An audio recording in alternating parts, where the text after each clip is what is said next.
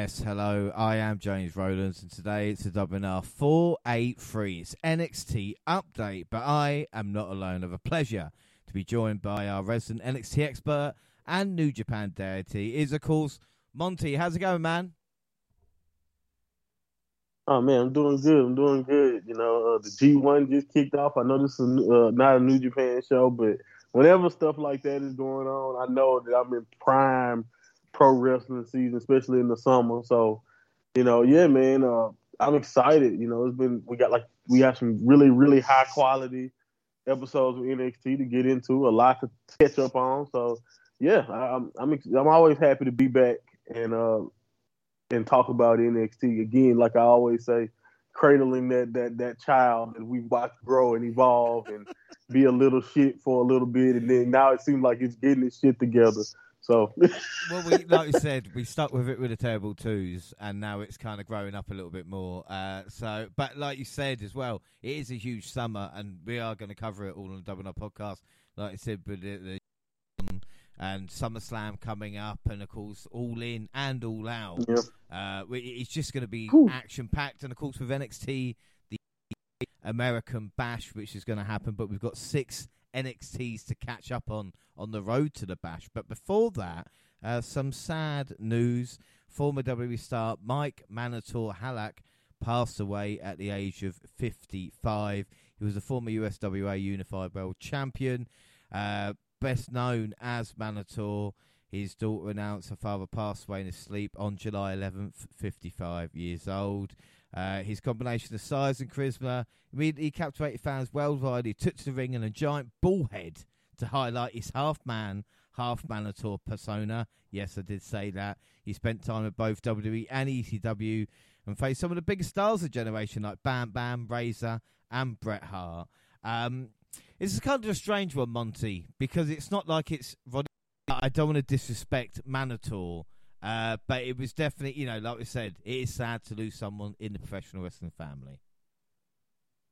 Yeah, I think it's more so like, like even like what we were talking about with draws. You you hate sometimes you hate to when when some of these things happen, you hate to bring up their career because you don't necessarily know if it's a if it's a high high notes that you want to talk about it, or you you don't want you definitely don't want to be negative about it. But yeah, I agree. I mean, for for someone, especially for me, I really only got a chance to know him in retrospect and listen to people talk, you know, talk about that era of wrestling when everyone had an occupation.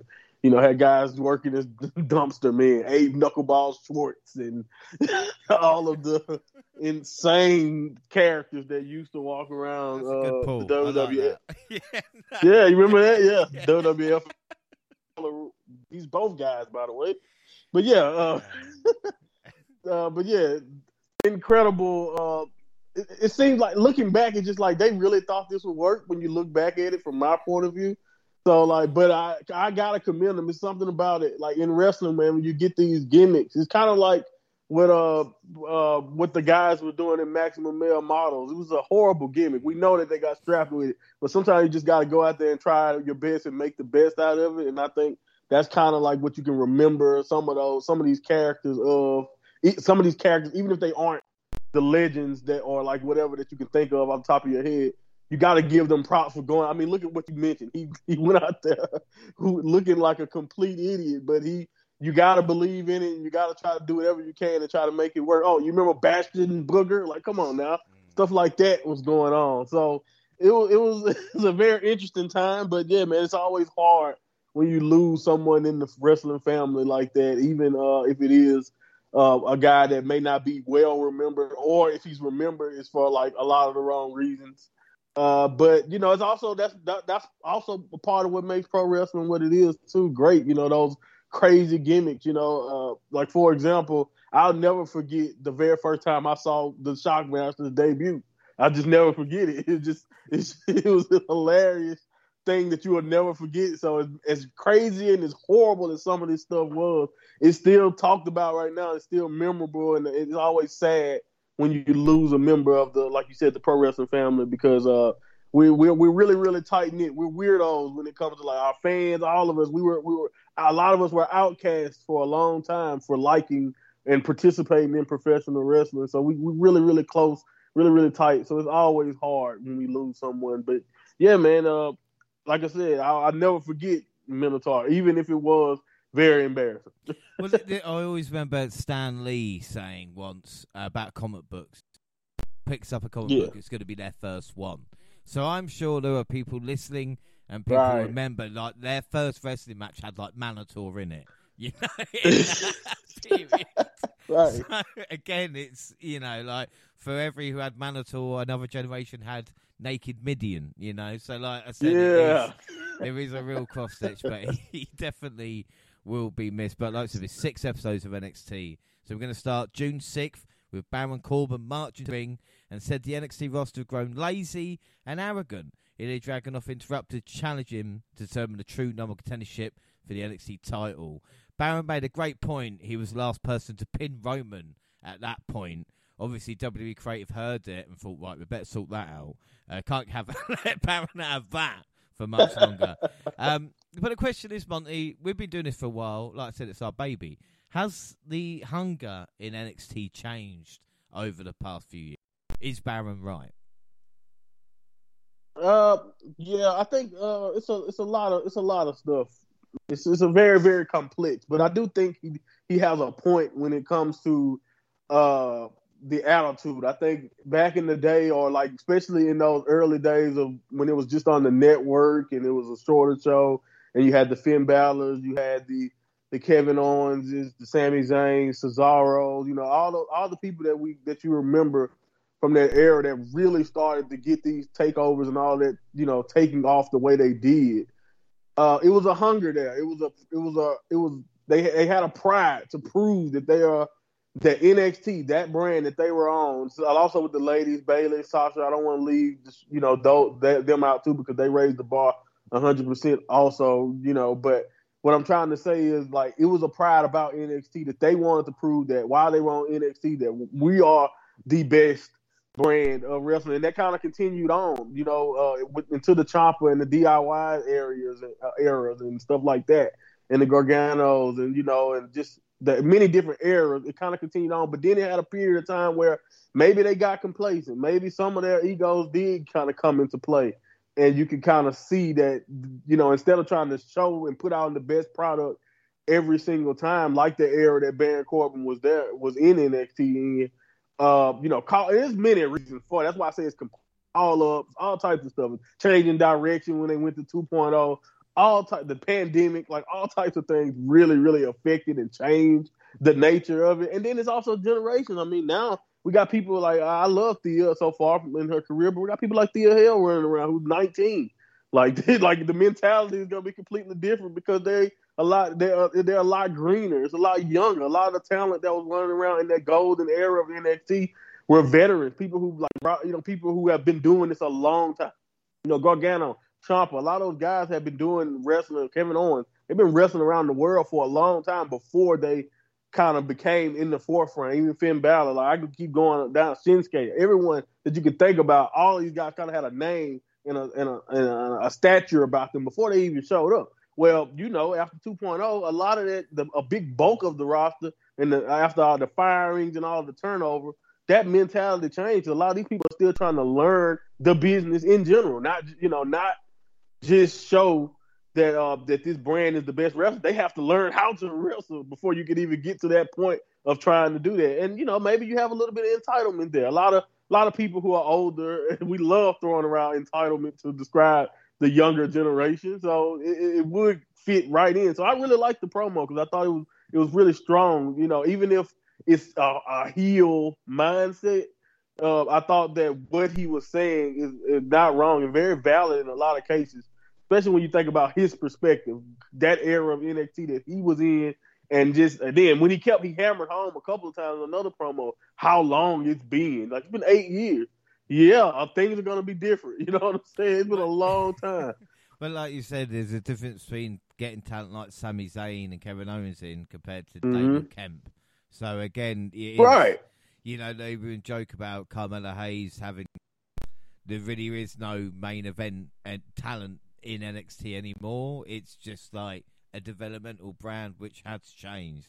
So if you know, like I said, we're going to make it into a third brand need more kind of competition for places, which I'm sure you know will come along uh, before soon. I mean, look at someone like Ilya Dragunov, you know, and he had the massive black bruise on the right side of his body from Battleground. Uh, and we saw after the face-off, well, Trick Williams Whew. clotheslining Corbin out of the ring. I loved Trick wanting Baron. I think apart from Shah, Trick but maybe my new favourite corner guy ever. I can't think of anybody else that just like, you know, he's just there for him. Um, the Yeah. Tsar didn't have a great day because as he headed to the back, he was ambushed by Bron Breaker.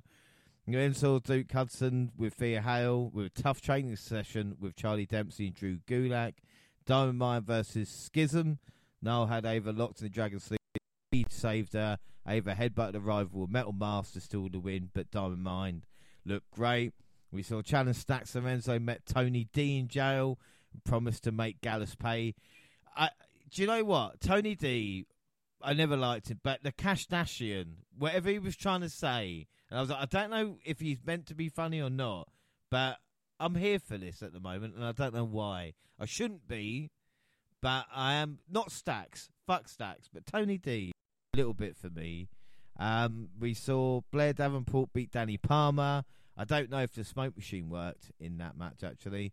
Uh, and Trick Williams was given first shot Baron Corbin. One end of days later, and Baron had been more successful in NXT than his past three years on the main roster.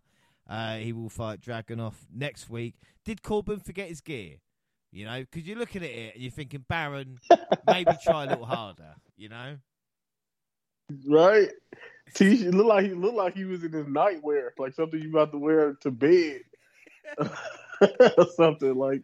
Yeah, I don't know. Um, you're hundred percent right. I think I think it's a perfect. Now in hindsight, though, I think it was Yeah. like, you know, he's he's literally in between who he is at this point, so it makes sense. But also, I want to mention Trick. By the way, you say corner man and backup guy, and he's hundred percent right there. I'm hundred percent with you when it, with his managerial or just being the guy next to the guy right now. But man, I, I must say I don't know if it's level up or whatever it is he's been doing on main on the every now and then he's on main event, but he has improved. And I think in this match against Baron Corbin, you can see flashes that yeah, man, he he's not he's not just gonna be that corner guy for a while. They're gonna start using him more and more, you know, not only on his own, but maybe with next to Melo too. So you can see a little bit of that in this match. Yeah, hundred percent with that. Uh, we see Mustafa Ali. He would finally win gold in NXT. The NXT North American champion was ready to hand the free agent a title opportunity, but Ali wanted to earn it. He uh, then beat Joe Gacy, and it's nice Mustafa Ali goes to the same hairdresser as AJ Styles because wherever they're going, they are getting a great job. like lions, they are. They really are. Yeah. Um, backstage, Joe Gacy needs to really al- re-evaluate even what was costing him wins. Probably being shit. Uh, but who knows? that might be part of it. yeah, it might be part of it. And he convinced Bate and Lee that need to fight one on one. We get hard hitting home truths with Jagan Lee joining Nathan Frazer as senior international correspondent and Mayfan Noam Dar. Now, if this segment was 15 years ago, Dragon Lee would have been slated in this. He would have had uh, Mexican get up, do you know what I mean? Flag, sombrero, oh, yeah, just, horrible. yeah. Um, yeah. Did accept the challenge with complete confidence. There's no stopping the Meta-Four, he says. Check, please. At this point, I put, it's going to get over. Didn't know what was going to happen, you know. But it is quite funny because in Meta-Four, I am the Noam Dar of the group, which is interesting. yeah. it's a thing. Good I point. mean, we can let the girls argue who's Lash Legend. You know, we can.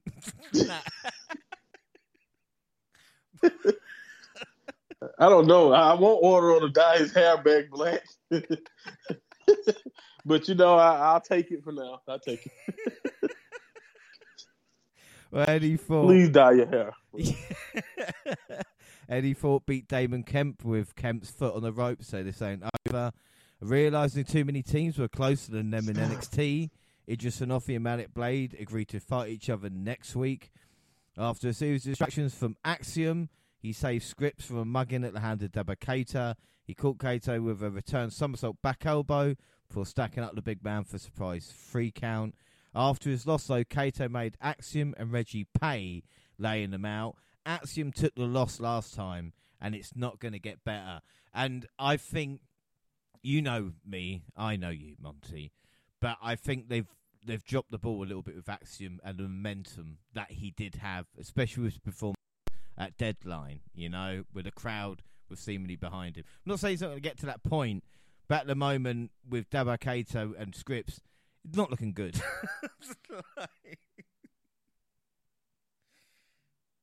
yeah, but I think they went off script. No, okay, no, okay. Anyway, anyway. Uh, no, uh, only me. Yeah, I don't. I'm, I'm. I trust me, man. I, I really, I really call him Reggie all the time. Booker T had a hilarious soundbite about Reggie at one point about uh, making like he can't believe he wants to believe that his family members call him Scrypts. and Vic was like, "What do they call him? Reggie is what they call him." anyway, I'm sorry. It, it was great. Yeah, but yeah, I, I, agree with you about the momentum. Axiom seemed like he was right on course for you know either uh, maybe a, a, legit run at the North American title uh, or whatever. Honestly, anything is better than being wrapped yeah. up in this that he's in right now that he's that he's been in. So I agree. They kind of let that, that that that how over he was cool off a little bit. But I think honestly, I think at this point they like ah we just we put him in the ring with the right guy again. He'll be he'll be right back home. yeah, well, we get the NXT Women's Championship number contender battle royal. I will say they have nailed Lyra's entrance. When she came out, I was kind of, oh my god, they've got it now. This character that we've seen in NXT UK has now kind of, you know, been adjusted somewhat, and it worked really, really well.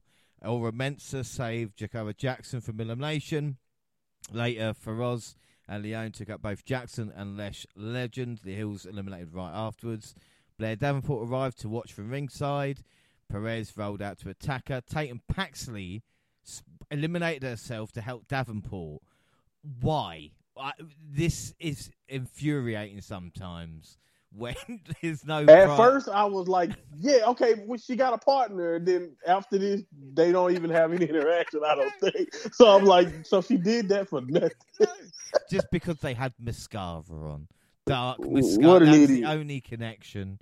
Uh, right. Jade tried to eliminate Lyra, but got sent to the floor where his takedown. Jade then kicked Valkyria off the ropes for elimination. The favourites began to fall. We started to panic it might be Dana Brooke.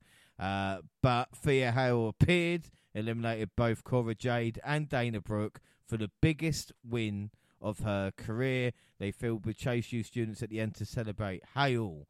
Uh, Thea Hail's another character. Like we said, Chase U I would be the first to admit, a year and a half ago, two years, I was not there at all. I know you're an Andre Chase fan, but I cannot believe that Thea has got to this position of support, support behind her with this gimmick. It's just, I can't believe it's working.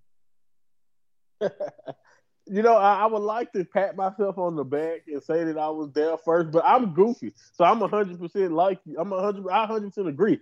I didn't even think it would get to this extent, you know, to where you you can get legit title shots and legit legitimately want people to uh, people will want you to win. So like uh I like I 100% with you, especially with her, you know, character. I thought maybe it would come off as too annoying, but they've done a masterful job, you know, even with Duke's inclusion. Like the entire time Duke has been in it, me and you just been waiting for the hammer to fall, and it's just like he fits right in there, you know. Uh, you know, perfectly so far. And uh, I, I, have to say, uh, even though I was a fan of Andre Chase, even when he was losing and all of that, I kind of I'm always into the to the vignettes. I chuckled at them all from the very beginning.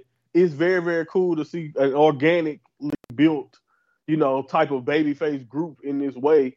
And uh, yeah, I 100 I 100 agree. It was an awesome moment uh, for her in in this spot to win uh, and uh, get an earned title shot. You know, that's like again, I Honestly, I thought it would take time. I thought it would take a long time, especially knowing her age and she's legitimately 19 years old. So it's like you, you, thought it would take a lot more time, but she has grown in a in in however long it's been. I guess you're right. Over a year or so, it's been going on, and I think uh, it, it's kind of cool that they have credibility now. When it started out, that they seemed like it was just going to be jobbers or just a joke, just a Mm. joke vignette. They've they stayed with it. Like again, sometimes you just gotta stick with it and let the cards fall where they may, you know. And uh, I think everyone, all three of them, have knocked it out of the park right now. And it is even like, you know, thinking of main roster aspirations, like an Alpha Academy Chase U collaboration or whatever it is, would be so much fun as characters, even though they've obviously still got stories to tell on NXT. But the biggest story of the night was Bron Breaker shockingly challenging Seth Rollins to defend his heavyweight championship on NXT. And we then move on to June 13th, start of a six man action. Wes Lee, Tyler Bate, Mustafa Ali versus Schism. Messy final sequence uh, with Joe Gacy nearly pinning Wes Lee, but Tyler Bate ran in to knock out Jagger Reid with a Tyler Drive 98 to win. Backstage, Ali convinced Lee to defend against Bate next week with him as a special guest referee, guaranteeing a fair result. Mm, looks like Ali has a plan forming. Uh, Ilya Dragunov tried to rush the ring after Bron Breaker arrived, but officials pulled him back. Seth Rollins interrupted the Titantron and agreed to a match next week for the NXT World Heavyweight Championship. Now, Monty, has anybody been more over on the Titantron in the NXT? Seth Rollins, he was more over than most of the talent on the show. You know, just that is the star power NXT's been crying out for. Yeah, and I think that's what I've known. That's the one. I'm not gonna say it's a drawback because I still love all the inclusion of the main roster so far. But it's that's the one thing you notice immediately. you can tell when a main roster, even when Ali came out out of the crowd, like someone who's been losing regularly, you know, in his main roster appearances, when he shows up there, Corbin too, even though it's mostly jeers for the most part, the reaction that the main roster guys get is like, wow, you're 100 percent right. You can tell the difference, but you like Seth Rollins, yeah, it was on another level. Like he, he was like it's like that's like all I guess, especially in that small arena, it was like Austin '98. Yeah. it really was. Uh, Shawn Michaels announced the next two weeks would be NXT Gold Rush. The first main event would be Rollins versus Breaker. Then Carmelo Hayes defend against the winner of Corbin versus Ilya Dragunov. Those were good two main events. I don't think it's like I said with Bron. What else can he do in NXT? And this is literally the last thing he can do in NXT. Maybe we see Drew Gulak and Charlie Dempsey taunting Hail about poor technique in the Battle Royal. Hudson called Andre Chase again, begging him to return. Another thing we didn't think was going to come from these guys. Thea Hail used that anger and crushed. I mean, thanks to Dana, I suppose. I mean, Brooke can't even get that right. You don't need to manage someone who already has one, if you know what I mean. Like, there's no point in that. Uh, Thea Hail, though, had help today from Charlie Dempsey, Drew Gulak, Andre Chase in spirit, Duke Hudson, Dana Brooke, and the ref who took Cora's kendo stick. So it does take, uh, you know, uh, people to build a village, as it's known. Stratton vs. Sale was announced for Gold Rush. Uh, then we get the Heritage Cup, Oro Mensah on behalf of Noam Dar versus Nathan Frazer. Noam Dar announced he was attacked by Frazer backstage and we need Oro Mensah to step in to fight for his honour instead. Now, Monty, before we get to the match, why the fuck would Noam Dar do this? Because he's held the title for about two and a half years now. And I mean, he's known Oro Mensah for about, what, two and a half months? Why would you put that much faith in someone? I'm not saying I wouldn't do it, but I wouldn't do it. my whole my thing is that I wish that they just could have like I, I yeah I agree I don't like if he's hurt legitimately this is the reason like he got hurt in the mellow match or whatever or whenever it could have happened and that's the reason why I would really prefer it that way because you're 100 percent right it just seemed like a, a, a very very just it, it just seemed like a problematic decision from the beginning like it just didn't make sense you know and then and in this way I, I understand that you got an angle whenever Noam comes back that he can always tell Nathan like you you did not beat me.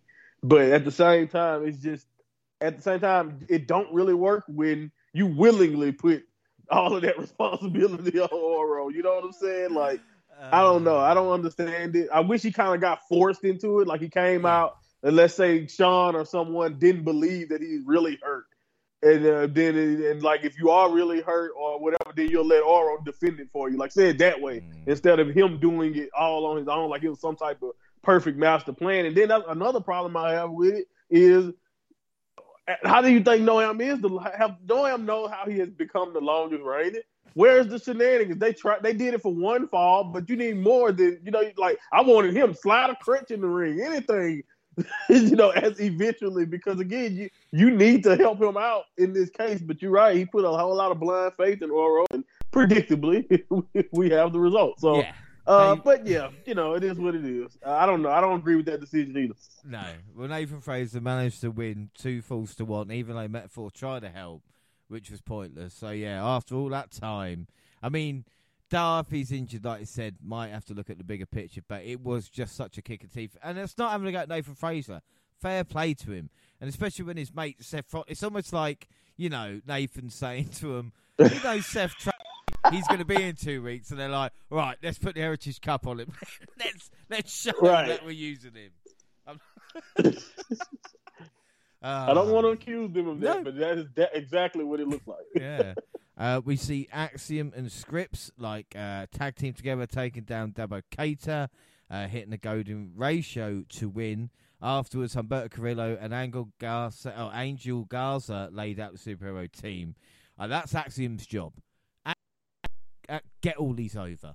That's all you have to do. make, make it work for every single one of them. Uh, we see Edris. It'd be easy if they just start calling him Reggie again. Yeah. I promise you. Anyway, Oh, God. Well, see, Edris and Malik Blade went to war to get closer as a tag team. With the latter stole a pinfall victory with small, small package. The teammates hugged it out afterwards. And Enofé confirmed he knew Blade's birthday. Uh, Booker T announced that Enofé and Blade, Josh Briggs and Brooks Jensen, Hank Walker and Tank would fight in the triple threat next ma- next week, where the winners would face Gallus the following week. Of course, a brawl broke out between them. Roxanne Perez beat Tatum Paxley. Afterwards, Perez called out Davenport, promised Ooh. payback. Uh, Davenport talked about why she. I mean, Davenport. I mean, I'm not saying she's got more rivals than Kenny Omega right now, but like she's talking about attacking Nikita Lyons, Wendy Choo, so rude. Like yep. when those fuckers come back, like, Flair's got Right. Like- for.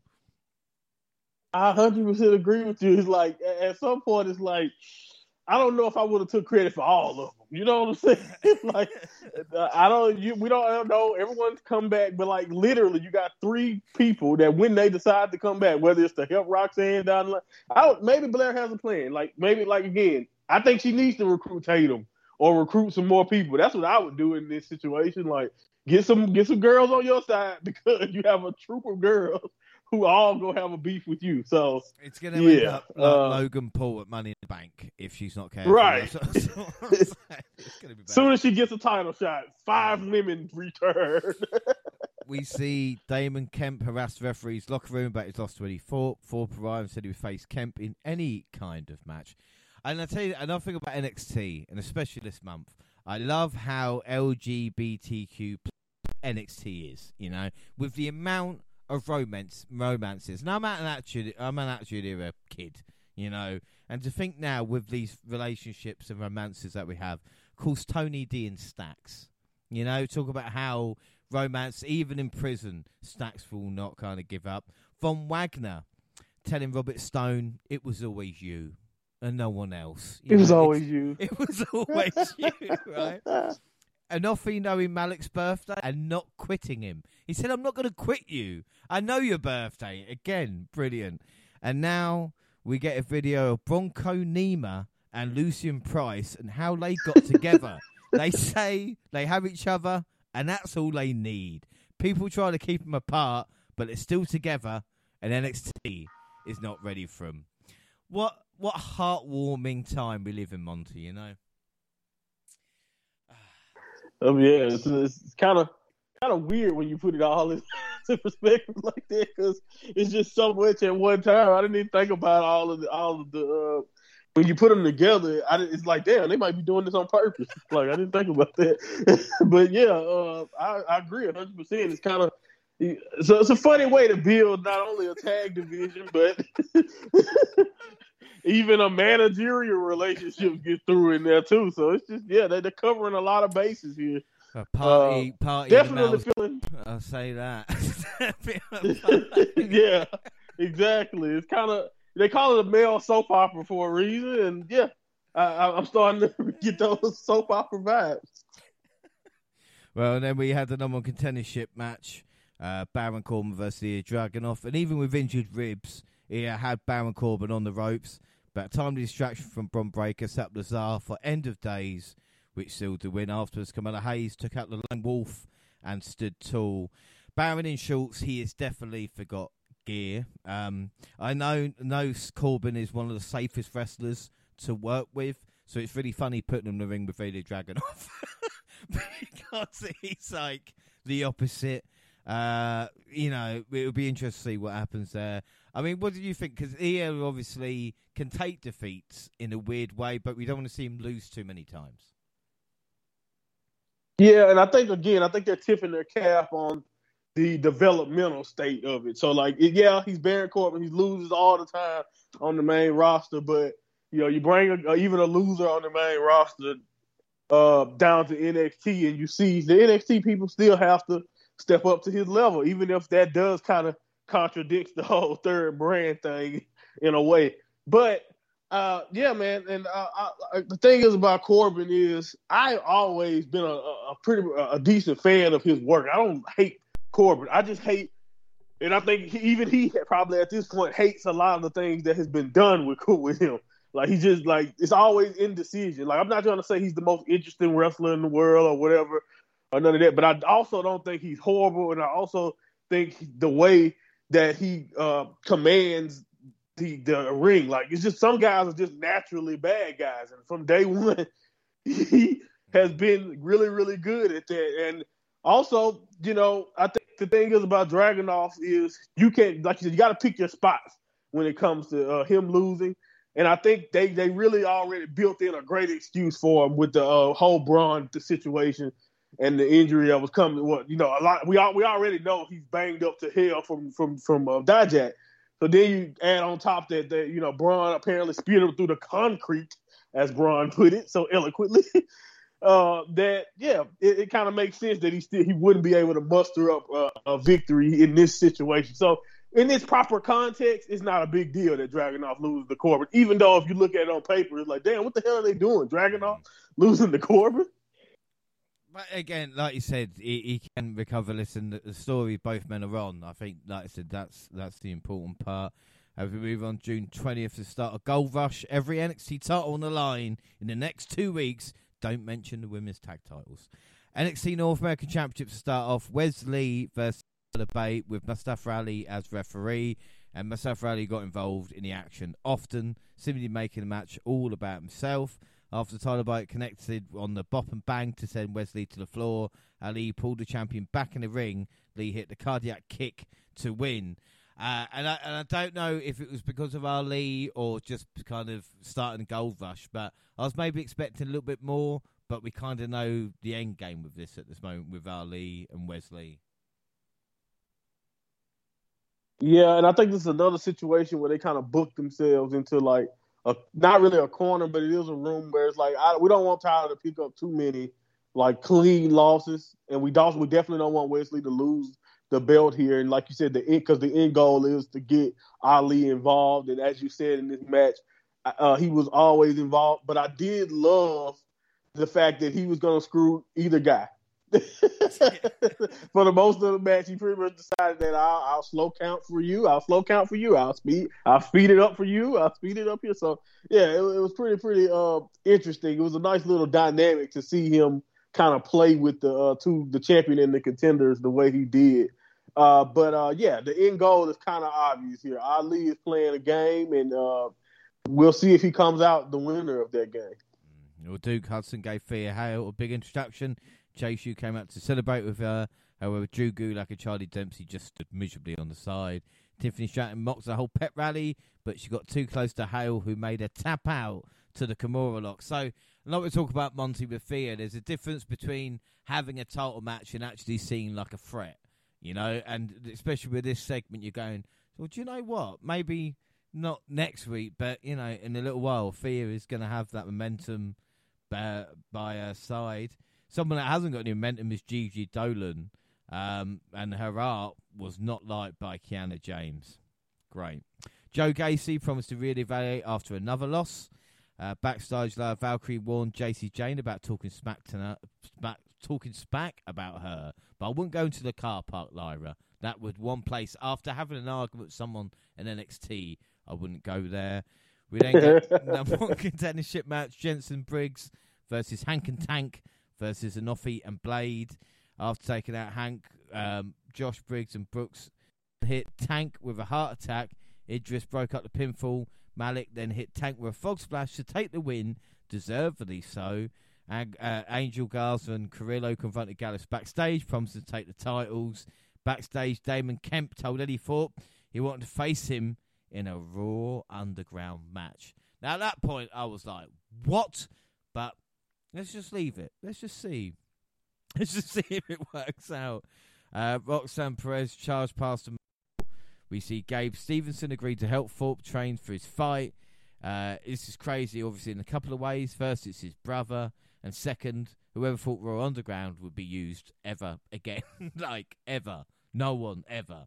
Somewhere Shane is picking up a royalty check because of it. In a private locker room, Seth Rollins told Nathan Frazer he was proud of him. He then met Melo and Trick, warning them to be careful against Corbin. But the only thing I was thinking is, how tall is fucking Seth Rollins? He's massive. Did you know he was that tall? how short? No, it really makes you think. How short is Melo? yeah, uh, no, but yeah, definitely. Uh, I, you know, he definitely looked pretty pretty big right there, and I think again that's kind of like one of those things. Uh, you don't realize none of these guys are really small, small, but like you know, you don't realize it until you get up on a lot of these guys. That, oh wow, he's legit, he's legitimately six two or whatever stuff is uh, is listed at. So yeah, yeah, no, he's he's actually you know he's bigger than you would expect, I, I believe. So I guess that's that's kind of cool. You know, you know, not, I'm not used. I'm still getting used to that, but that's just how I think because Melo is like a legitimate five foot, what nine or eight, and I'm like, you know I think that's kind of how he, he looks. I thought Trick was quite tall, but he's just not. He's just mellow. He's not. Yeah, yeah, he's not. Melo's just a short, yeah, a, a shorter guy. It is messed up because he's like average male American male height, by the way. But everyone on the internet is talking about how little he is. He's just screwed up. Like, come on, man. Well, I tell you what was screwed up as well: the Cora Jade versus Dana Brooke match. I don't know what happened here. Dana Brooke with the knee in the ropes. Uh, looked like she was trying a cartwheel. Why would you attempt a cartwheel after injuring your knee? I don't after know. the knee thing. Yeah. yeah, had to be carried out by officials, but usually they'd probably just stop the match. And the fans really hate her. Really, really hate her. like, yeah, brought back. I felt bad for her. Cora Jade with the right knee. Um, just some of the effort, but it's some wrestlers just it's just not natural you know. And again, I would never say to anybody to give up, but like a whole character reevaluation, you know, like Joe Gacy. That's what Dana Brooke needs to do. Yeah, she has to lean into it. In my opinion, she has to lean into it. Like, uh, you know, Mandy Rose wasn't natural, but like once she leaned into it and actually believed who she was, yes, they protected her at the beginning, but you seen she also she also gradually improved. I think that's what has to happen, uh, in my opinion, for Dana. But I, have always been a defender. Not that not that I always thought that she was great in the ring or, or anything like that. It's more so just because honestly, they call. I, I, knew from the moment they called her up back in the day that it was too soon.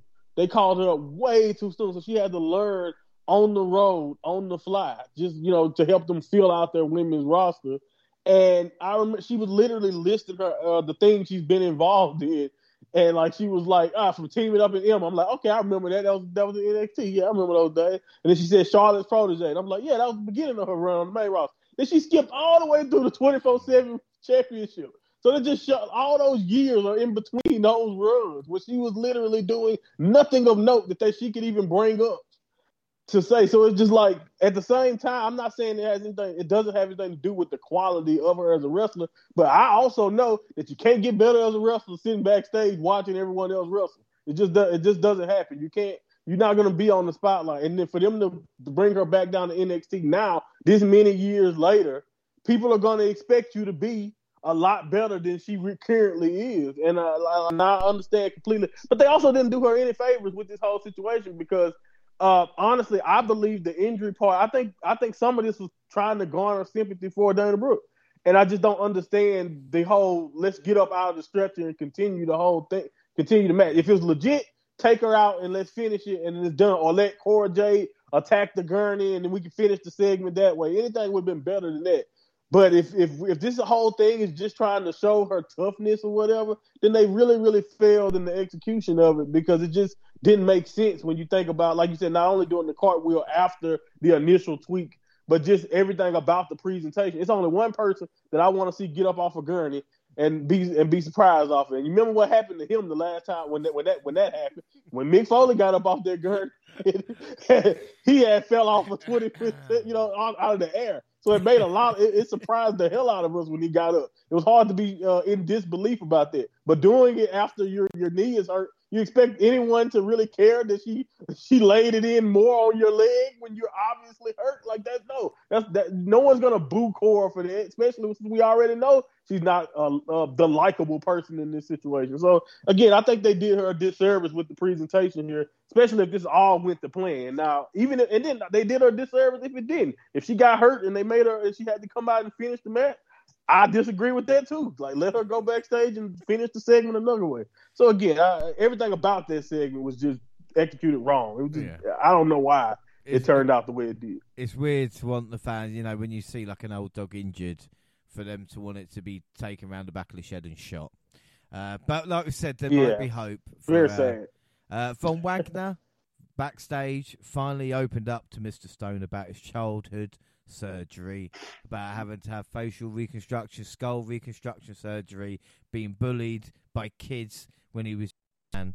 You bastard, Monty. This made me yeah, cry. I bullied him too. You were such a fuck. Ah, you just. I hope you feel like a piece of shit. I, I, I, it's sad that I didn't. Re- I didn't regret a second of it though. Honestly, I really did. I really don't like. I did not. I never said anything about that man personally. I just said he is not for me, not compelling whatsoever. But it is nice to get that. It's crazy what you have to. It's crazy how long you have to tell everyone that I ah, get this guy off my TV screen for them to try to get finally show that he has a personality or has a story underneath just being a big guy.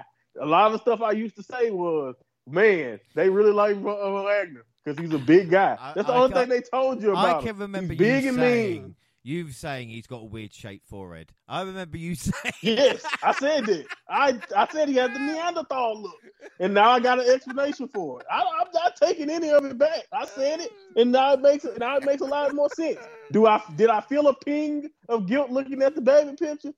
Maybe, but how the hell was I supposed to know that? Nah. Again, so like whatever. I, I'm not. I don't have that much. I don't have that much of regret. It's just because you know it is what it is. But I will say this: this is the most compelling by far that he yes, has been. I did yeah. not skip his segment uh, immediately uh, upon seeing him, like I have been doing for months. So that's progress. Yeah, without doubt. Another person improving is Baron Corbin. He was not impressed by Carmelo Hayes' insults of his happy Corbin gimmick and talked up everything that got him his money and success. In the end, he called Melo insignificant, easy for me to say, with a tone so serious it actually cut deep. We then see Lash legend Jakara Jackson beat Feroz and Leon. Channing Stacks, Lorenzo caught Joe Coffey in the parking lot and threw him in the car's trunk. Of course, why not?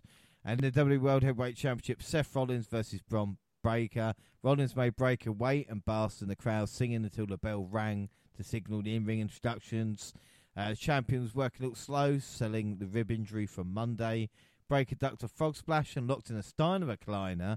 Rollins made it to the ropes, but then took a Frankensteiner into the military press power slam for a great near fall. Rollins countered the spear with a knee, then hit a pedigree for a near fall. The second attempt at spear hit, but he couldn't get the free, and then finally it was Seth with a curb stomp to get the job done. This was just really enjoyable, Monty. You know, it it felt we were watching. I don't know the old NXT or just like main roster stuff. You know. Yeah, I think this proves to me that uh, now that he's badass Bear, uh, Bron Breakker, or now that he finally has, uh, he's starting to pick up the pieces when it comes to character. Because honestly, and when even when he was a babyface, I figured that he was good enough in the ring. I thought I know he had room to improve, but I thought that he was definitely good enough. I think watching him with a guy like Seth and I know it is Seth Rollins, and making people look good is kind of like been his thing for a long time now.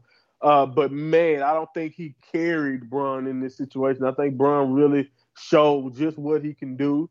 And uh, it was a really, really fun, like you said, really, really fun match. Kind of flashback to a classic NXT, or uh, like you said, just a really good main roster, like a Monday Night Raw main event or something. It kind of, uh, it's kind of what it gave me the vibes of, also. So yeah, I mean, it was awesome to see him, and then to kind of like to put into perspective with uh what Melo uh, and Finn is gonna uh, gonna have going on. Like to see those situations and to see those guys with those guys in particular, you can just see that. Oh yeah, they'll be on Raw and SmackDown before you know it, doing this with other guys. And uh, and I think Bron Breakker, especially in this new uh, incarnation of him or newer incarnation of him, uh, he's really been. This probably some of the most compelling work he's been able to do uh, on since he's been in NXT. And I think you know, this match and something some, we'll talk a match we'll talk about later probably has been some of his strongest showing. I don't know if I just like him better. And I'm gonna be honest with you, I kind of I tend to like the WWE big guys or athletic guys better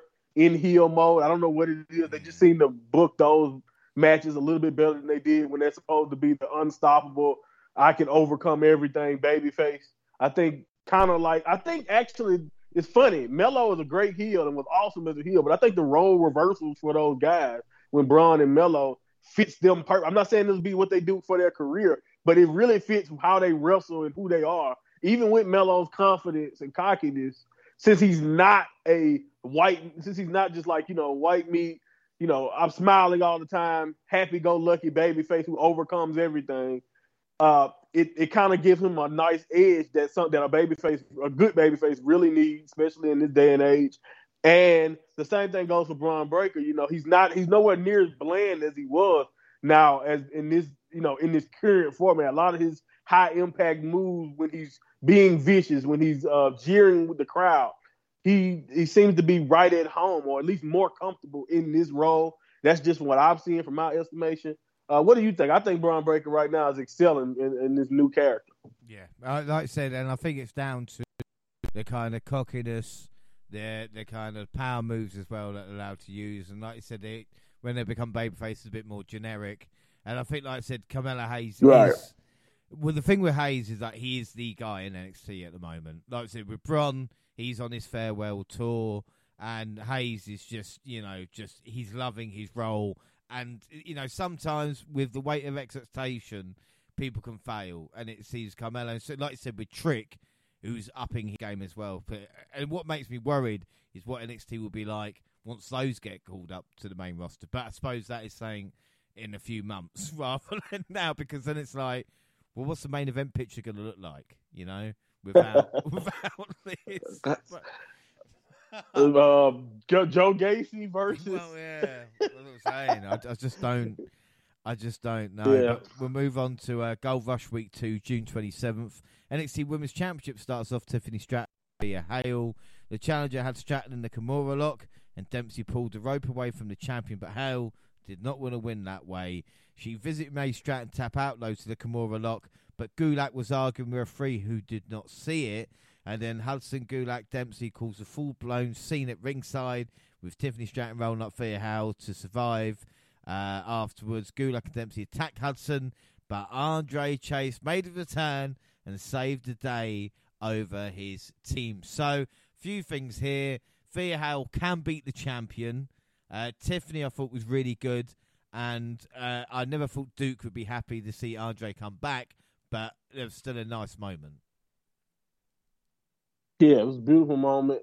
Uh, it was cool to finally get what I always kind of expected because I know Dempsey's character. Dempsey is uh, as, as, cool as it was to see him be the straight man to to to to what Chase U has going on, and uh, him and Gulak trying to you know continue to be who they are. You can always kind of see that eh, eh, they were like you said mentioned in the cellar the pep rally. They were definitely miserable, so you can see that the the differences in what they would want versus what Chase U was all about. I was nice to see that come to a head. What I really like the most about this is uh they they reinforce. You mentioned she can beat the champion, but they reinforce that in more ways than just the uh the just the obvious tap out.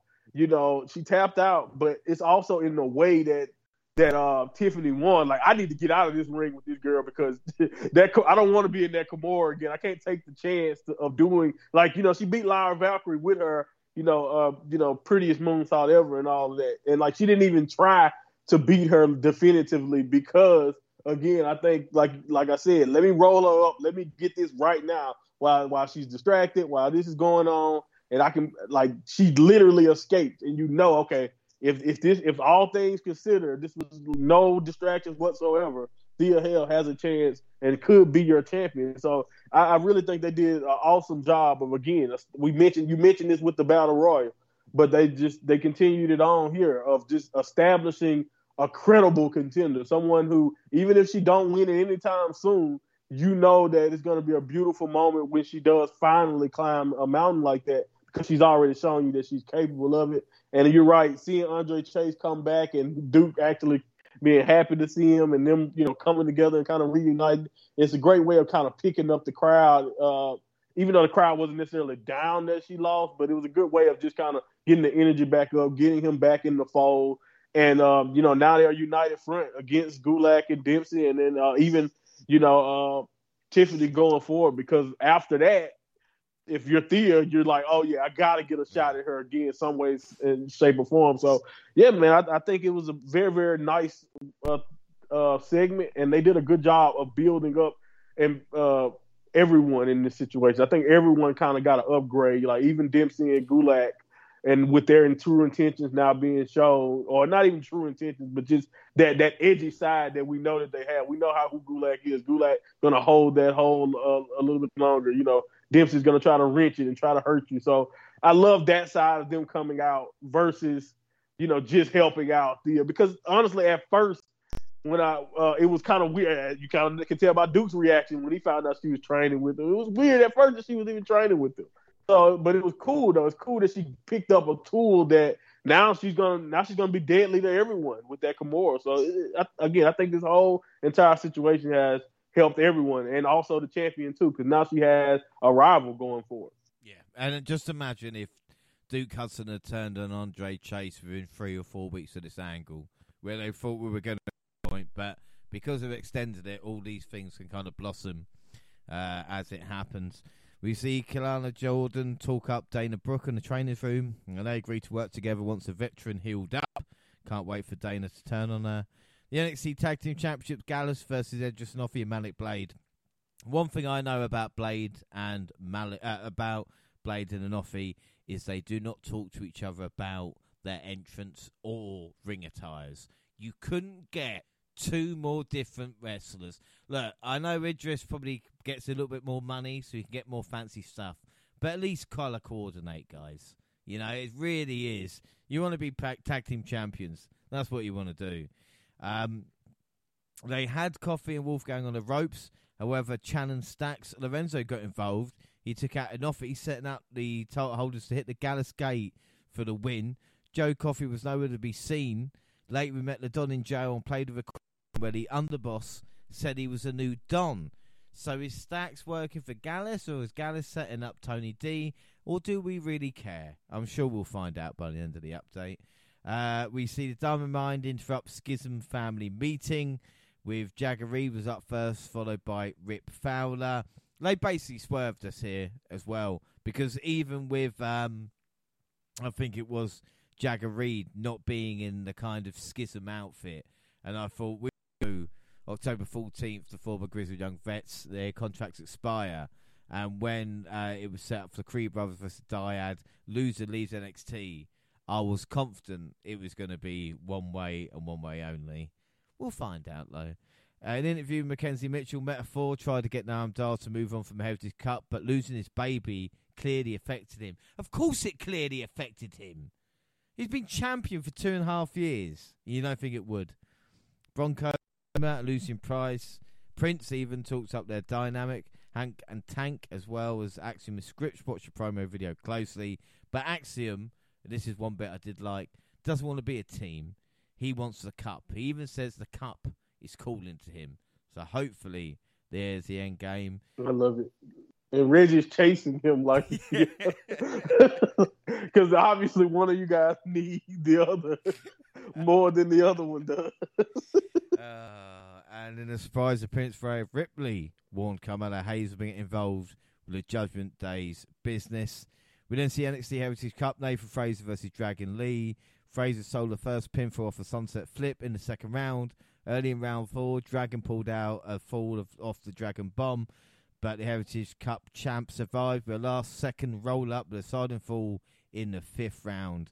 I mean, how can this not be good? You know, the Heritage Cup takes a little while to, but it's a great match. My only issue is Dragon Lee because that's the second big match he's lost in a row now.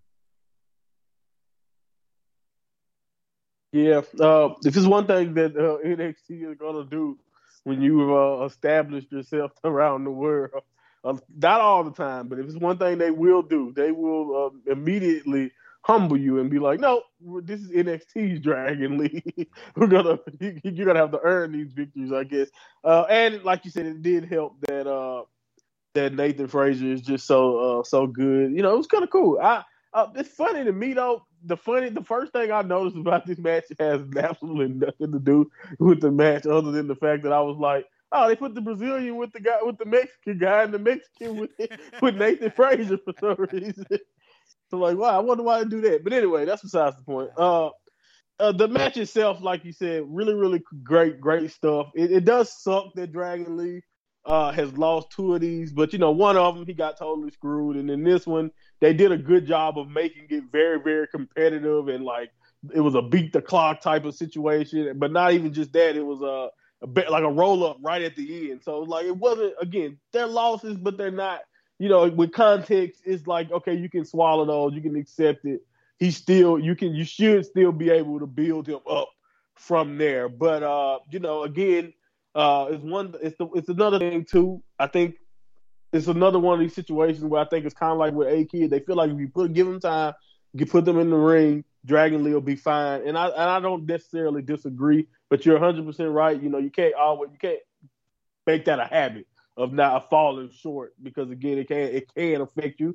Uh, but we'll see. I think it's just a long game with Dragon Lee. Uh, you know, even if I know because I really am a fan of his work, I know that I that he's probably one of the closest to being ready that's already on the roster because of what I the talent that I know he can bring.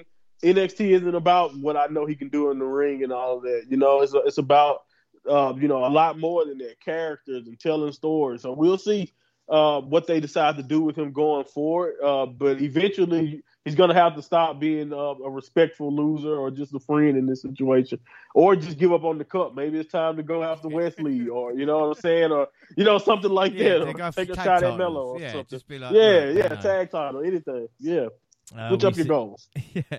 We see Gigi Dolan beat Kiana James. Afterwards, James laid out Dolan and dumped paint on her. Yeah, that'll work. Gable Stevenson helped train up Eddie Thorpe in his match uh, for NXT Underground. He promised to be in his corner. Mustafa Ali and Tyler Bate both wanted an NXT North American Championship match. As they argued, Wes Lee just walked away. Ali versus Bate was announced for next week. Mr. Phone, uh, Mr. Stone found Von Wagner struggling with his backstage. Who doesn't? Come on, we've all got trauma.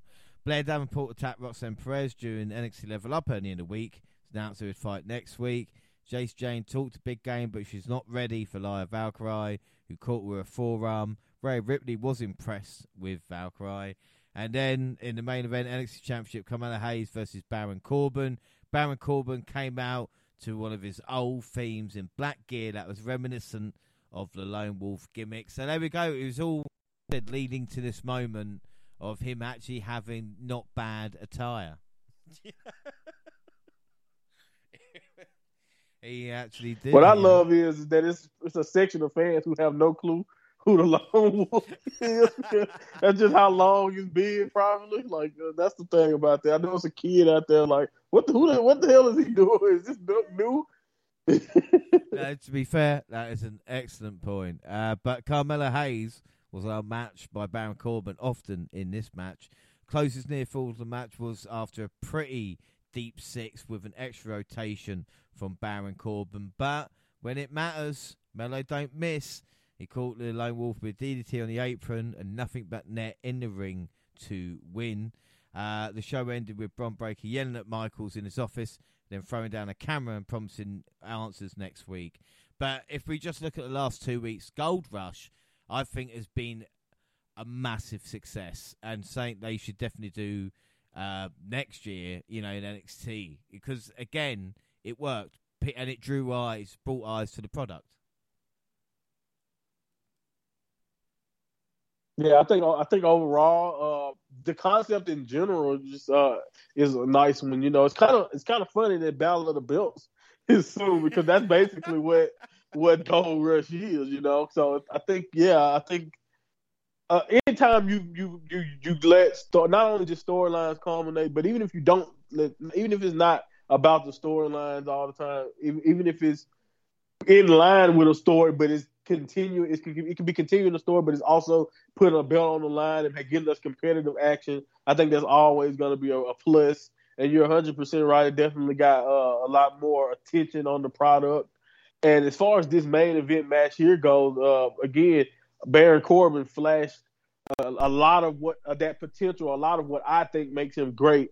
You know, at times, and he was just a really, really good heel here with a nice, strong offense, and uh, and Melo sold like a million bucks for the most point in this match, for the most part in this match. So it ended up being a really, really compelling main event, and I agree, man. This was this was definitely a success, and um, yeah, they should continue it. it. You know, annually, hell, every few months or so, do a gold rush yeah. show. Why not? You know, just just put the belts on on and let them, let them go out there and do what they do. Yeah, without a shadow of a doubt. We move on to July 4th, NXT penultimate episode Roxanne Perez versus Blair Davenport. And Perez thought Davenport, with all that she had, but still seemed to be weakened by recent attacks from a rival. Well, that's what I'm going to give to her because ultimately Davenport took her down with a pair of V triggers with Tatum Paxley nowhere to be seen.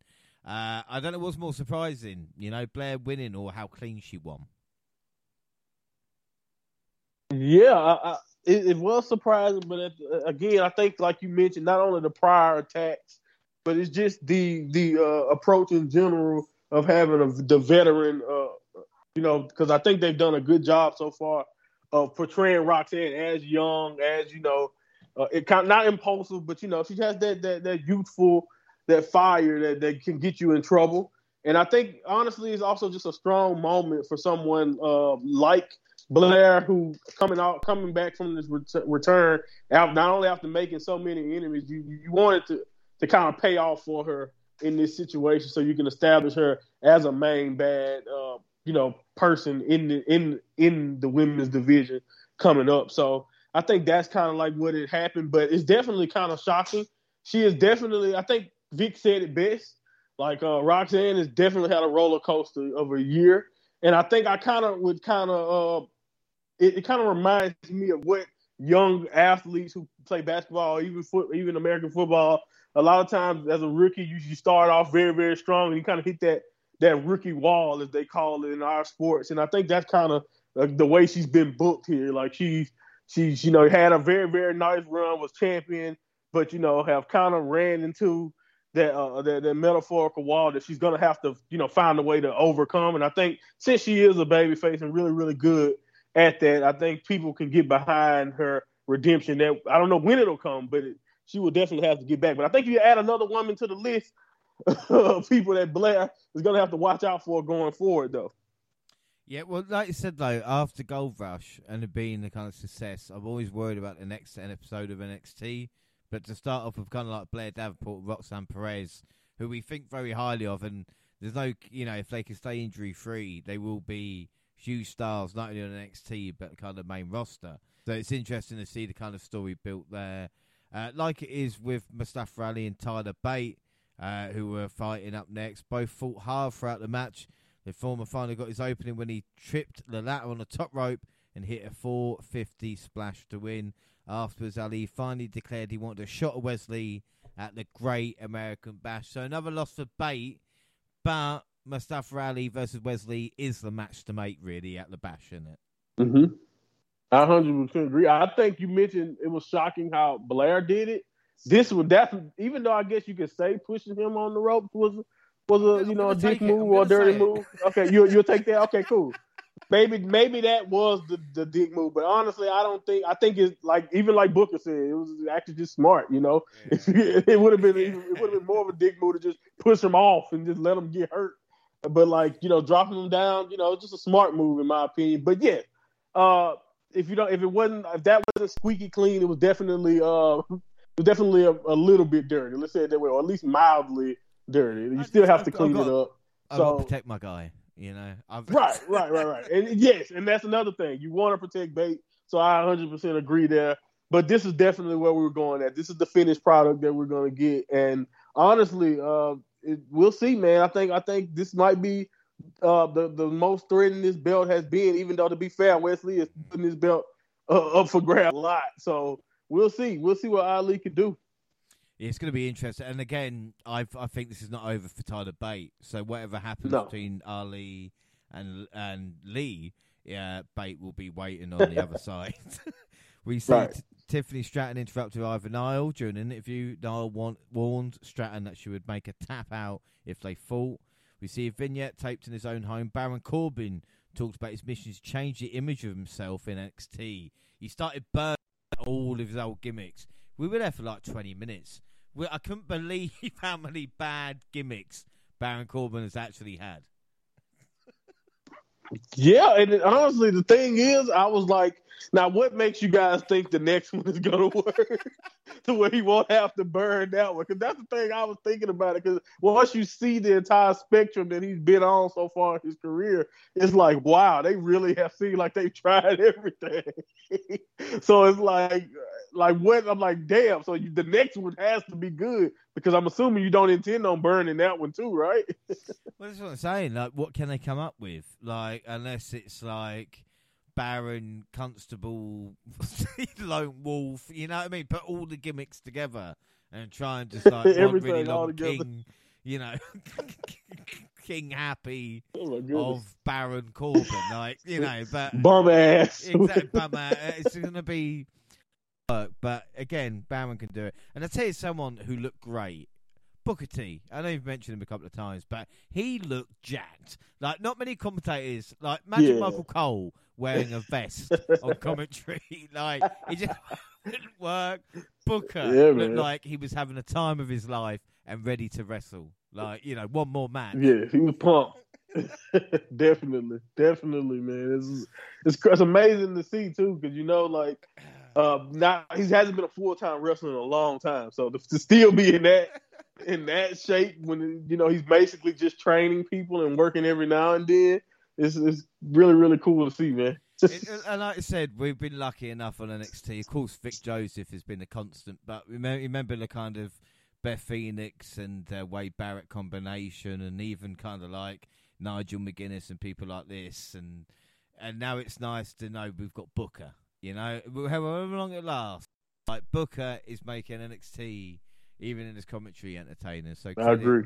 Credit there. To And Vic is just awesome too. Oh, yeah, like Vic. you said, ultimate chameleon. See, like I thought, the, I thought he couldn't have better chemistry with, you know, with, with someone after Barrett, or you know, like you said, uh, his time with Beth and all of that. But for some reason, him and Booker seems to get on quite well too. You know, it's just it's been very entertaining. Yeah, really good stuff. Uh, debuting Kelani Jordan beat Tatum Paxley. Afterwards, warned Jordan that she chose the wrong friend in Dana Brooke. She backed off when Jordan challenged her for a match. Andre Chase recognised Duke Hudson and Thea Hail's great work in Chase U. They turned their attention to taking down Drew Gulak and Charlie Dempsey. Carmelo Hayes and Trick Williams challenged Judgment Day to meet in the NXT next week. Finn Balor accepted. Lucien Price and Bronco Nima will debut next week as well. NXT Underground, Eddie Thorpe versus Damon Kemp. Kemp dominated this match using his amateur wrestling background. However, after Eddie Thorpe injured the right arm of Kemp, he found an opening. He locked in a triangle choke and battled with rival with elbow strikes until the referee called for the bell. This was different. They took all the ropes off. If you've never seen a Raw Underground match, anybody listening, took all the ropes off uh, and had the wrestlers around ringside. Uh, the, the the German to the outside looked wicked. I don't know if it's just because we never see that because of obviously not having ropes, but it looked good. Uh, two things for you though. First off, did you notice the kind of dropping in the taped commentary, like it was like a video game at some points, and also Gabe doesn't want it public knowledge that Damon is his brother. That's the only thing I can guess. Yeah, and you know what they had? It's just kind of it's very very funny because even in the video packages coming into it, he's like, "Yeah, I say hi to his parents," and it's just like, "Gabe, come on now." Like D- Damon's parents go act like we go act like we don't know. Okay, that's fine. Like we don't we don't have Google. That's cool. Uh, you know, that's fine. That's fine. I understand. This is Damon Kim, not Bobby, but sure, you know, they just look alike.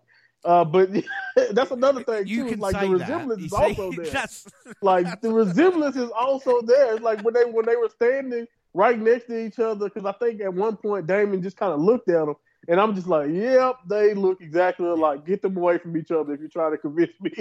Otherwise- it's just I don't know what I mean. Again, and Gabe suplexing four guys afterwards, you know, looking all right, and then gets asked nice. what he wants and going, uh, yeah, I'm probably gonna go to the Olympics. You know, I don't know, like. It'll It's, take it's, take some more time off.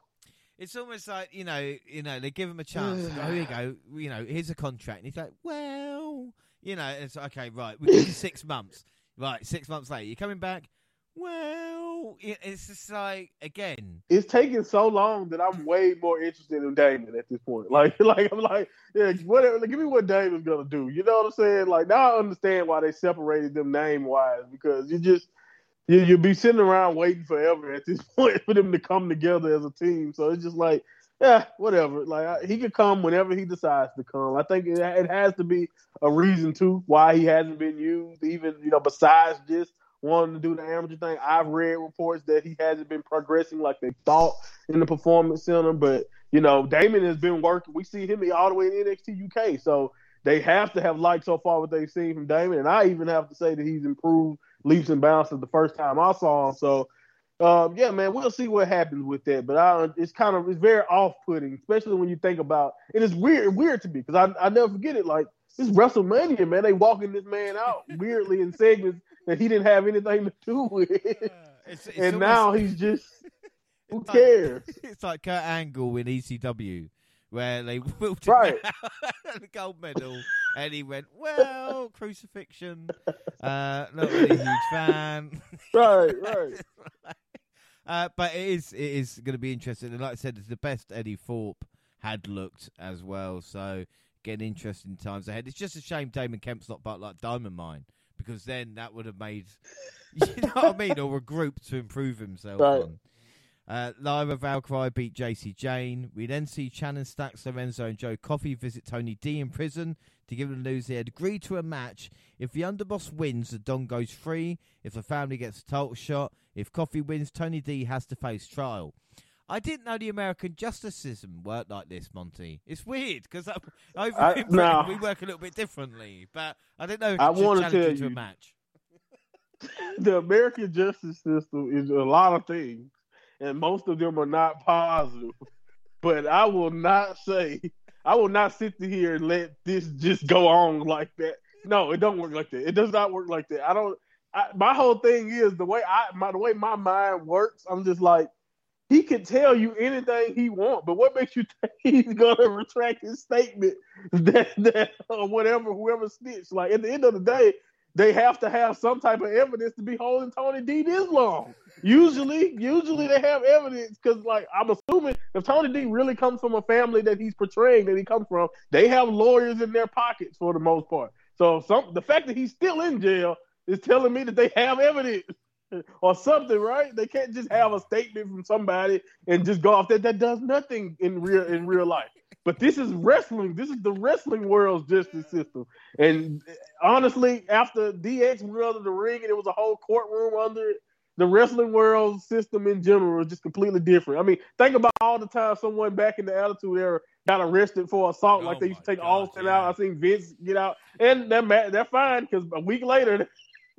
cool. Straight Nothing- back out, you know. Like yeah, I guess the charges got dropped. I don't know. the only thing in the Attitude Era worse than being arrested and taken away by police was being taken away by an ambulance because you would drive the ambulance back in the arena in an hour, and that would that, Right. that would be it was like what what poor EMTs lost their job on the side of the road you steal the- just because he took an ambulance. Um, oh my goodness. Anyway, talking about weird things or sad things, even now, uh, and Noam Dar looking at a picture of the Heritage Cup. Oh man, it broke my heart, man. It's just come on, like even Meta-Four going. Oh, you know, you don't need that, and it's like he does. You don't need it. He, he really does. That's is It made me get mad at them. I'm like, man, maybe they're right Yeah. about him buying the wrong friends. Like if you knew anything about this, you would know this is his life. that's his lowest lane to his Superman. You know, like you can't Come get on, man. else. Just you know, uh, Gigi Dolan vandalised the office of Jane, leaving a note. It's nice of her to leave a note. Von Wagner was supposed to have a match with uh, Big Body Harvey, but uh, Harvey just talked too much, and Wagner decided to powerbomb him through the announce table, which the crowd love. In a loser leaves NXT, the Creed brothers versus the Dyad. Ivan R took out Ava, but someone in a metal mask headbutted Julius. This set up Ticket to Mayhem to seal victory for the Dyad and end the NXT careers of the Creeds. Whoa. The Creeds walked out dejected a crowd chant of thank you, Creeds. And I realised WWE or NXT had fucked me again. Uh, I mean, what about this? This was shocking. Shocking. Oh man, that finish that definitely was shocking. I did love the match too, because honestly, as the match was going on, I was like, "This is cool." You kind of get a chance to see what makes the dyad or you know Grizzly Young Vet so so damn good. You know, especially on the way out. I'm just like you, assuming that this was on the way out. But yeah, that finish was a very very nice swerve. But the beauty of this match is that even if you did assume, like we did, that this was about to die, it makes sense for the Creeds. This is one another one of those situations where you know when it comes to the Creeds, uh, you can make uh, Melo is kind of is still in the middle of it, but he eventually he'll be here. And then you got Bron Breakker, like those those those four guys so far, they've done pretty much everything that you can that you're able to do really in the NXT format. They they seem to have it all together for the most part. So it does it did kind of make sense, but I did kind of think that maybe you could have made more time for the Creeds to finally get back to the top of the tag division, maybe again because they were still down there. You can make the case that they still have a little bit more time too. But you know, uh, it, it was very very shocking, but it, it, it also was a, a very satisfying conclusion because it's like okay, does now and then it made me also wonder: Does this mean that uh, they've convinced the Dyad to, you know, stick it out or come back? Have they gave them new deal, or is this just just uh, a compelling yeah. way? Right, yeah, a compelling way to do that, and then that anymore, eventually yeah. they'll get replaced. Right, right. Eventually they'll get replaced. So I don't know. We'll see. The Colts number is growing, even though we only know four four roots. So Yeah, that's another was- thing I noticed. I tell you something, though, there was a big guy who was doing the eyes really well. So whoever, whatever Right. advancement talent he is, like he was doing his job. He was getting, you know, that deserved it. You mentioned Bron Breakker there, and Bron Breakker want to focus on his future beyond NXT, but Ilja Dragunov interrupted to face down his rival. A brawl broke out, and officials could not separate him. Locker room had to get involved. What's crazy though is. And again, something I hate, especially getting older, is when a, a young guy kind of makes points that pisses me off. And Bron Breakker highlighting he almost beat Seth Rollins with a spear after only 78 matches in his career made me fucking sick. Thinking that it's only 78 matches. He also, like, oh my god. he also said he beat LA Knight on his debut. Uh, and so, again, you can't argue for Bron. You know, 78 told you. matches in his NXT run. You know, 70. I think they wanted us to forget he beat Gunther. Well, this is the same. Like, yeah, Like, like. yeah. Well, Dragunov said he wanted the NXT Championship, and Breakker was the only man in his way, and he promised to eliminate him. And so we move on to the last NXT July 11th. The Judgment Day enjoyed a loud reaction from the NXT Universe. And i got to say, Judgment Day have been all over the place at the moment. Yeah. Like, uh, it, raw, just. And again, this is a funny thing because there are people arguing about Judgment Day being a knockoff House of Black. What, a year, year and a half ago, maybe, maybe even longer. Right. At first, yeah. At first, yeah. And look at and the they have they have yeah. shattered that. They've absolutely shattered that mode. Like, I, and I don't hate House of Black. I love them from a talent standpoint, but you know, just like I know, character wise or at least storytelling wise, man, they haven't even scratched the surface of the heat and just the development so far that everyone in Judgment Day seemed to have gotten. And uh, so yeah, it may have started off kind of cultish or dark like in that way. And I guess I could understand it, but really Judgment Day definitely came into their own and made their own thing.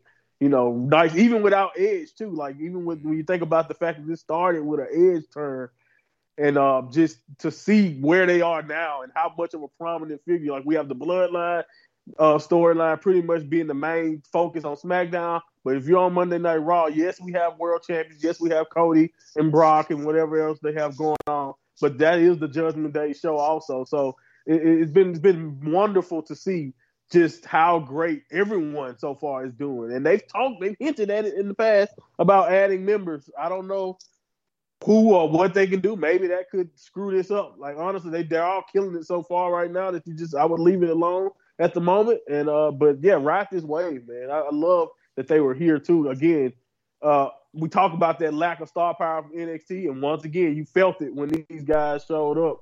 You know, Finn returning back home, and he, honestly, it was kind of beautiful. Everyone except Dom you know, it was, it was kind of great to see. They would have been cheered if it wasn't for Dom. Yeah, if Dom wasn't Dom, there, yeah. they would have loved to see him, right? But Dom is getting so much nuclear heat that it doesn't matter wherever they go, he's gonna turn it that way. That's why, again, as much as uh people may not, some people may not be a fan of Dom, I think you're lying through your teeth if you can't see the potential and just how good. It's crazy. His dad, all time great baby face.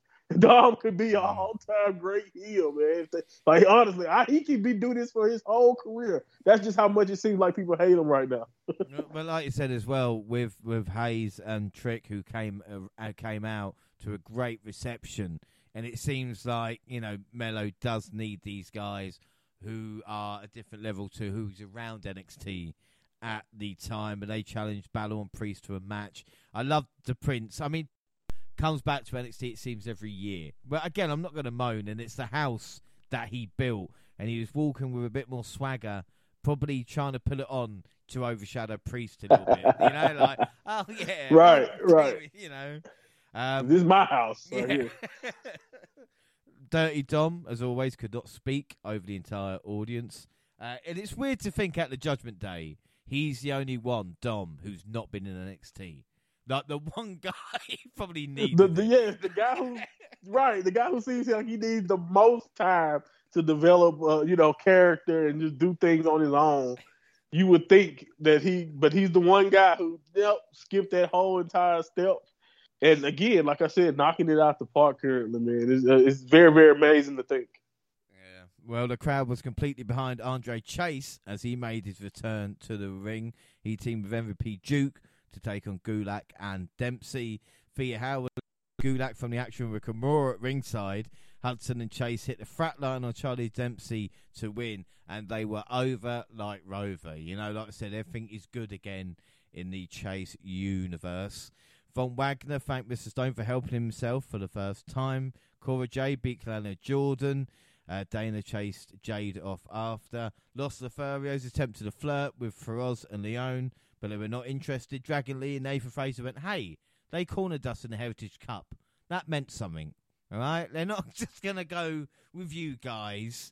We've got uh, we've got a relationship, and then this is what surprised about because we were talking about this not on the pod a couple of weeks ago, and I was thinking Bron Breakker versus the Dragunov was a takeover level match. You know, I was surprised we didn't see it at the Great American Bash, but I was surprised to see it on NXT television. Uh, the Mad Dragon he took the win with a go.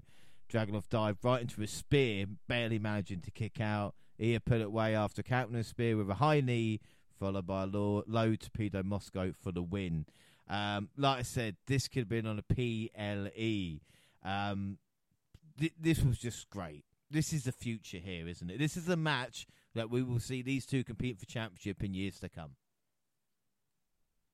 Yeah, I hundred percent agree with that. Uh, I think, uh, like what you mentioned, seeing this in uh, in a prime time spot, I think that kind of comes back to like what we were talking about them needing that star power or needing these bodies in the main event picture right now because uh, honestly, the reason why I think it didn't happen at a premium live event is because it just made the most sense to do it now for the number one contendership spot. If you see what I'm saying, because honestly, other than Dragunov at this point, who is at that level? Who is believable enough to even challenge Melo at this point? You know what I'm saying? So yeah. I think that I think that kind of played a factor, and uh, and I think like you said, everything Bron has accomplished, beating everyone, uh, basically, and doing everything he's done already so far.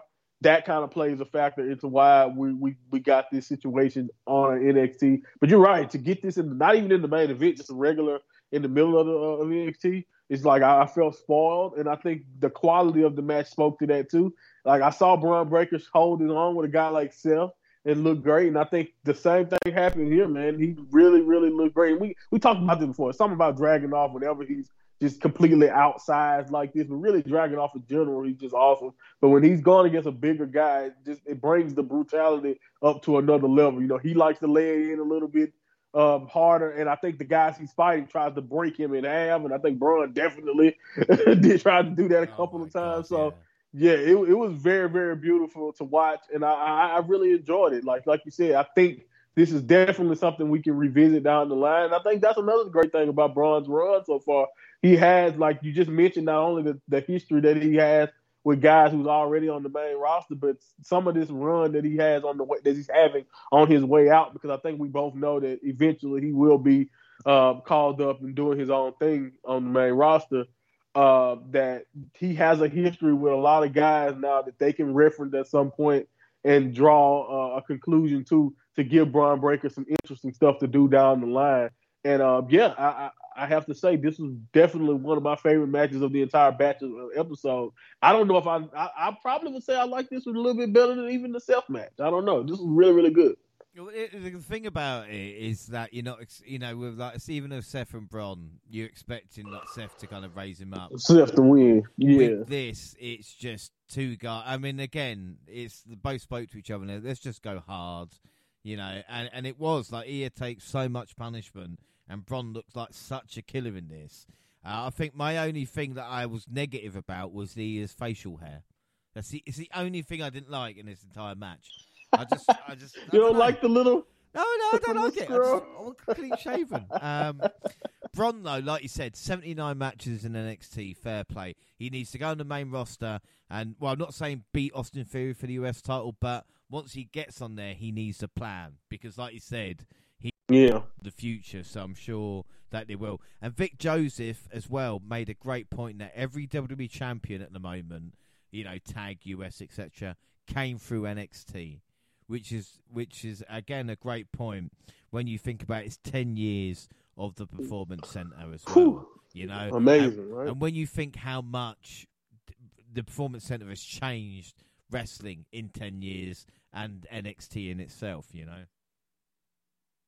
Yeah, and like develop their own style underneath the WWE umbrella, their own style, their own brand, and own like for a long time. You know, just like I know as a long time fan, you know, if you weren't on SmackDown and Raw, it, it didn't matter. It, that was those were the end all be all. That's all that WWE was for a long time. But then when you think about when they created the performance and when NXT became, you know, became uh, what it was from FCW it was just it was it was a completely different game, man. A completely different everything. And I think, like you said, to see yes, we, I think in these ten years, uh, we kind of it's, it's kind of funny. I got I got two minds on it because when watching and looking at all the ten year posts, it was cool to look at the progression and see where a lot of these guys and gals uh, have what where how where they've become where you know uh, you know what they've become and where they come from and all that to see that progression is kind of it's really really cool to see that. But it's also uh, you know when you're looking at that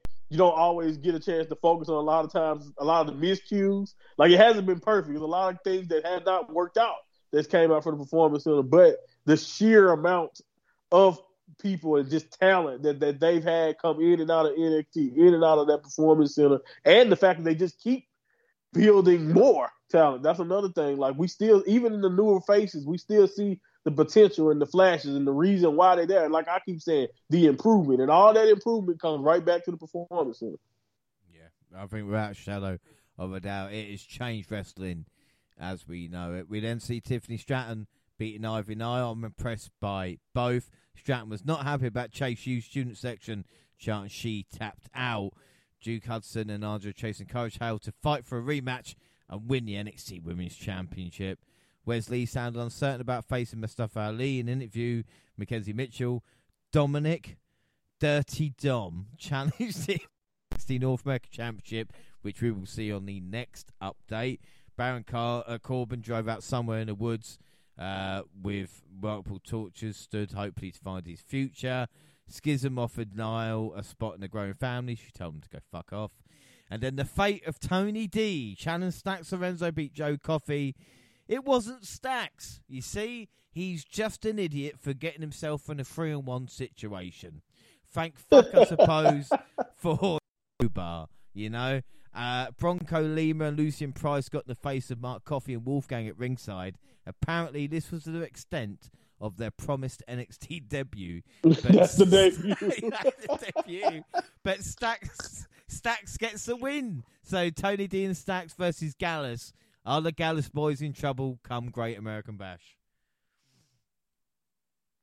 Yes. and it's not because it's not because of the quality or of the team that they're facing or anything. Honestly, I almost would be aggravated to death that they wasted all of this television time building up this family familial bond or whatever they got going on, love story between Tony D and Stacks, and then they just lose and we move on Yeah. to to more skits. Like honestly, I think Gallus has to lose to them to make all of this crap worth it.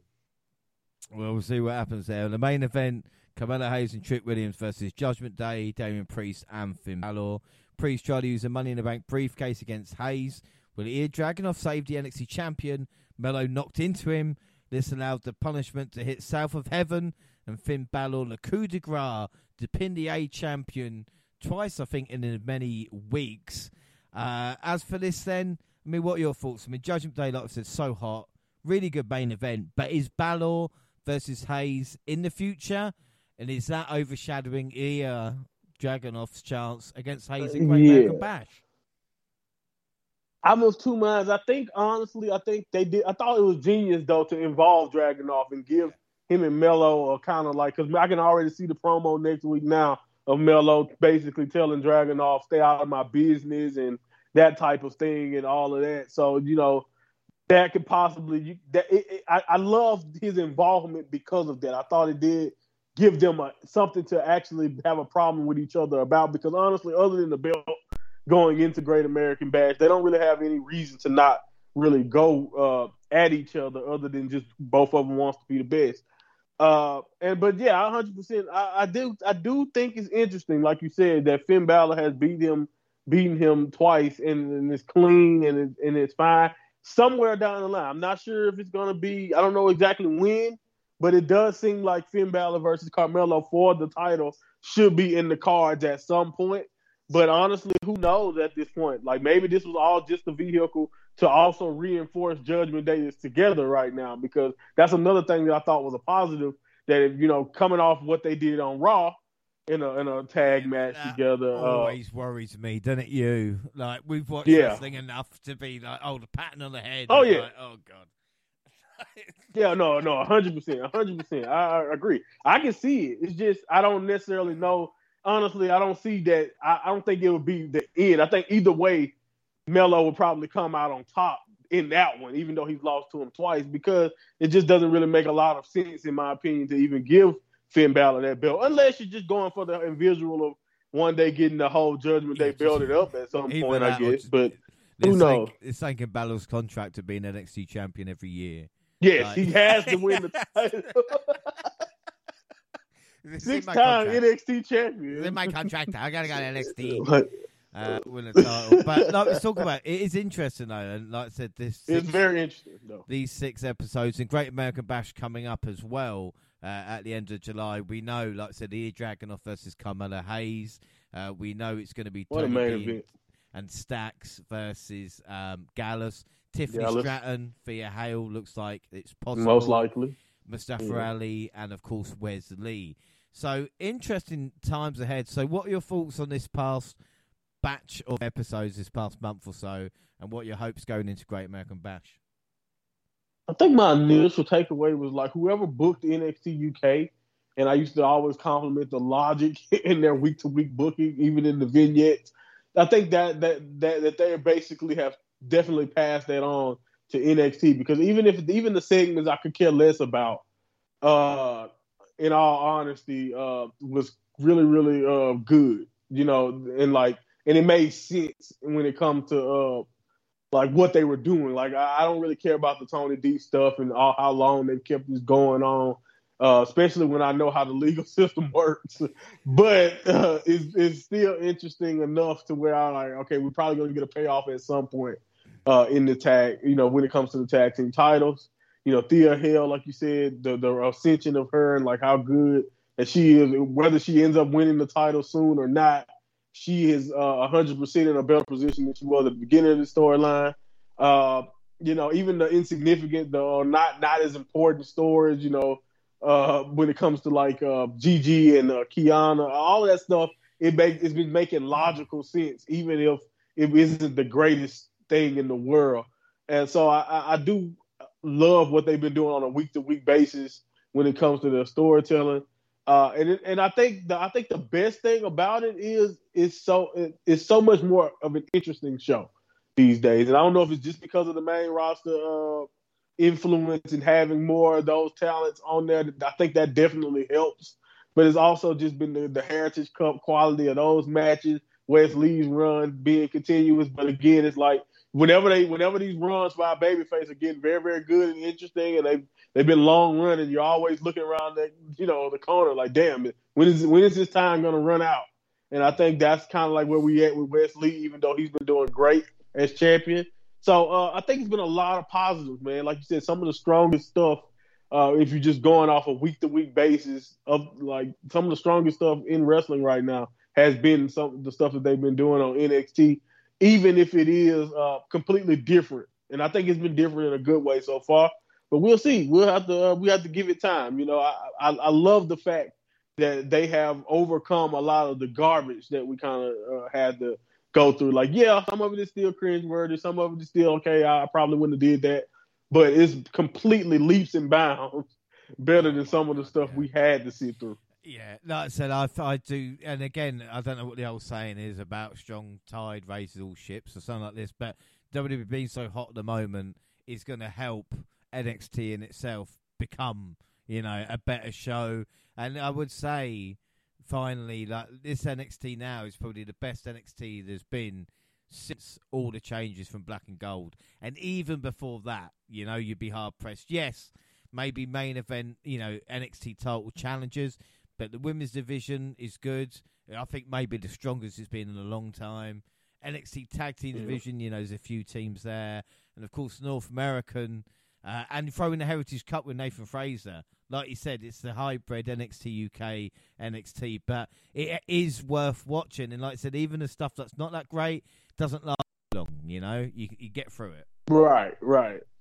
Yeah, yeah. None of it, none of it is upsetting to the point to where it's like, yeah, man, get this out, get this out of the way. Like it's just, it's it all. Like you said, it doesn't stay too long. It doesn't bother you. And then I also can see where they're going in a lot of those cases too. You know, even with the newer talent, like uh, you know, that I remember them. You could tell some of the people uh, in 2.0 when they were doing that. Some of the new faces they put on the screen, you can be like, "Why the hell did y'all put them?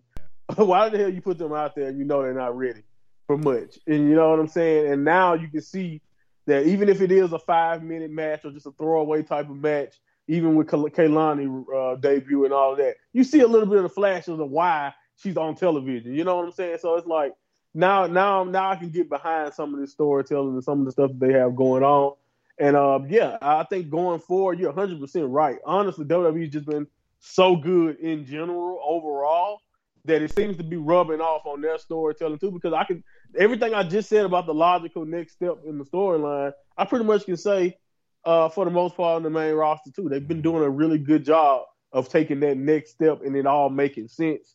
So yeah, man, I'm, I'm very optimistic to see what the bash is going to look like and the fallout from that, or what we do going into that, how we lead up to it, and we're going to get Dragunov versus Melo, man. I, I they I honestly don't think they have to do much storytelling to get us there, but like I can already see that match being absolutely insane. So I can't wait. Yeah, it's you versus me again. You know, like they always do it. right. yeah, here we go again, man. Here we go again. Who's going to come out on top? Well, that is it for today. Like I said, NXT update is always fun to do. Don't forget, across all social media, Twitter at the Double R Podcast. I'm at the Double R Jar. You can find the entire Double R team on the Twitter banner. Monty, where can people find and listen to you? At Mind Monty Pod on Twitter. Uh, my my preview of the G1 is now going to turn into an update because you know life happens, and that's basically the only thing, I, only way I can explain it. But uh, definitely check out my links uh, on my Twitter page and go to YouTube, subscribe to Mind of Monty for more updates on what I'll be doing, what I'll be talking about. And uh, yeah, man, I'm excited. G1 time, so I'm just watching wrestling almost 25 hours a day. Yes, I understand the mistake I made. I did on purpose. Uh, double on Facebook and Instagram across all Google platforms. Send us an email at doubleopodcast at gmail.com. YouTube, Double Podcast. With all latest clips, podcasts got the same time on YouTube. We do SoundCloud on your phone, also Spotify and iTunes. Where you can download, subscribe, rate, and review there. So that is it. Our next episode, Monty, I'm giving you more wrestling to watch as well. Because next weekend, we are going to review SummerSlam 1992. Now, I'm hoping you're familiar with this event in itself. It's probably Yes, I am. the biggest I'm- British, you know, event in 30 years. Yes, I'm familiar with it and mostly the main event. So this will be my first time probably watching it in its entirety. Well, no, I think I saw I saw the Road Warriors match, right? Didn't they come out on the motorcycles? Yeah, they came out on like that, motorcycles. that, that day too.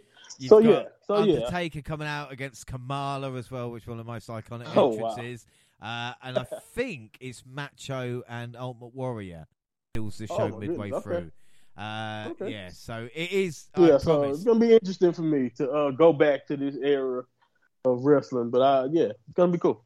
Yeah, it's going to be definitely different. And like I said, this is more, especially for Jackson and Gina, uh, to to kind of see this show and you know like realize when we've got Wembley next month, and of course with SummerSlam just a couple of weeks away as well, just how important this event was in wrestling history. But until then, I have been James and was joined by the mind of Monty. And again, Monty, thank you very much for joining me and looking after our baby this month in NXT. Anytime, anytime. Uh, can't wait to keep keep the train moving, man. It's just every every day is something new. So like I said, it is going to be busy on the WNR. We're going to have, like I said, the G1, SummerSlam, All In, and everything else thrown in. Of course, the Great American Bash on the next update. So it's good for you, be beside. Uh, and yeah, like I said, another great show. salute. so that's it. That's it. Thanks for listening, everybody, and bye.